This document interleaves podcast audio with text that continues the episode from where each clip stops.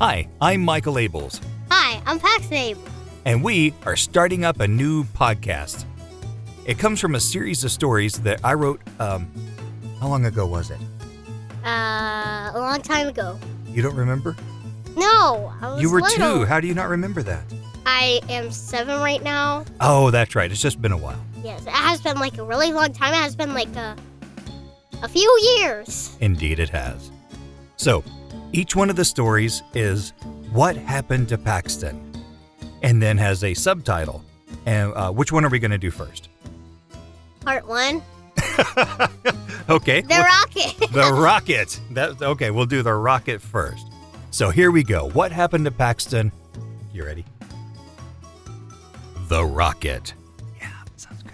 We should do it like that. We should make it sound like a movie. The rocket. Don't you think? Mhm. Okay. Rocket! No. I didn't do it right. No. The rocket? No. Oh, you realize that that's The streaming right there. It's, look, it's going. I don't know. We're recording now. Wait, what? That's what that sound meter is. It says we're recording. Oh. Okay. The rocket. yes, the rocket.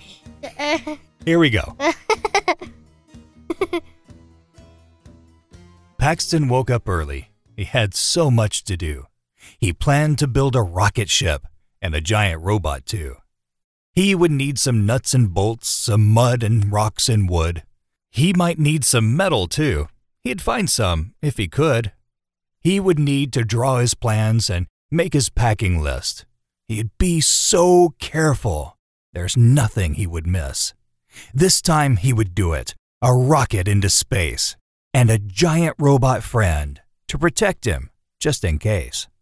He began to plot and plan, to draw up his designs. The rocket ship was easy, but the robot would take some time. Because he had to have a face, some arms and legs and feet, and he had to have a smile for anyone they'd meet. He tried to build the robot. He worked for five whole minutes. But that's when he realized that his heart just was not in it. He had to start exploring. There was just no time to waste. So he took his small toy robot in the giant robot's place. Now that he had solved the problem of who would go along, he was ready for the mission he had been planning for so long. One last check and he was sure he was ready for this flight. So he climbed aboard his cardboard box and took off at the speed of light.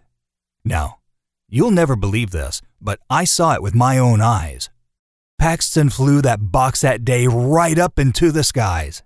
He went to Mars and Venus. He went to Neptune, too. He rode around the rings of Saturn and picnicked on the moon. When Paxton found a comet, he rode along its tail and gathered up its ice inside his little pail. With his robot friend and his mighty rocket ship, he was home in time for dinner to tell stories from his trip. So, now the day was done and the mission a success. It was time to go to bed and get a little rest. For tomorrow he planned to build a mighty submarine. Or, if he could find a few old clocks, perhaps a time machine. I don't remember. Did I build a time machine? I don't remember either.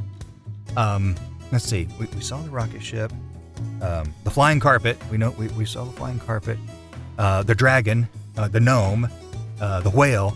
Oh, remember the whale? Gosh, that was a pain. Um, I I don't remember a time machine. Maybe you haven't built it yet.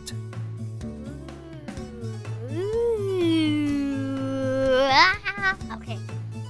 Time machine. Could go back through time until I was two and see if I can remember.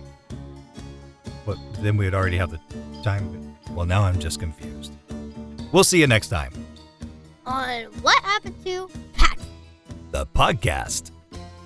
Narrated by Michael and Paxton Abels, music by Incompetech.com.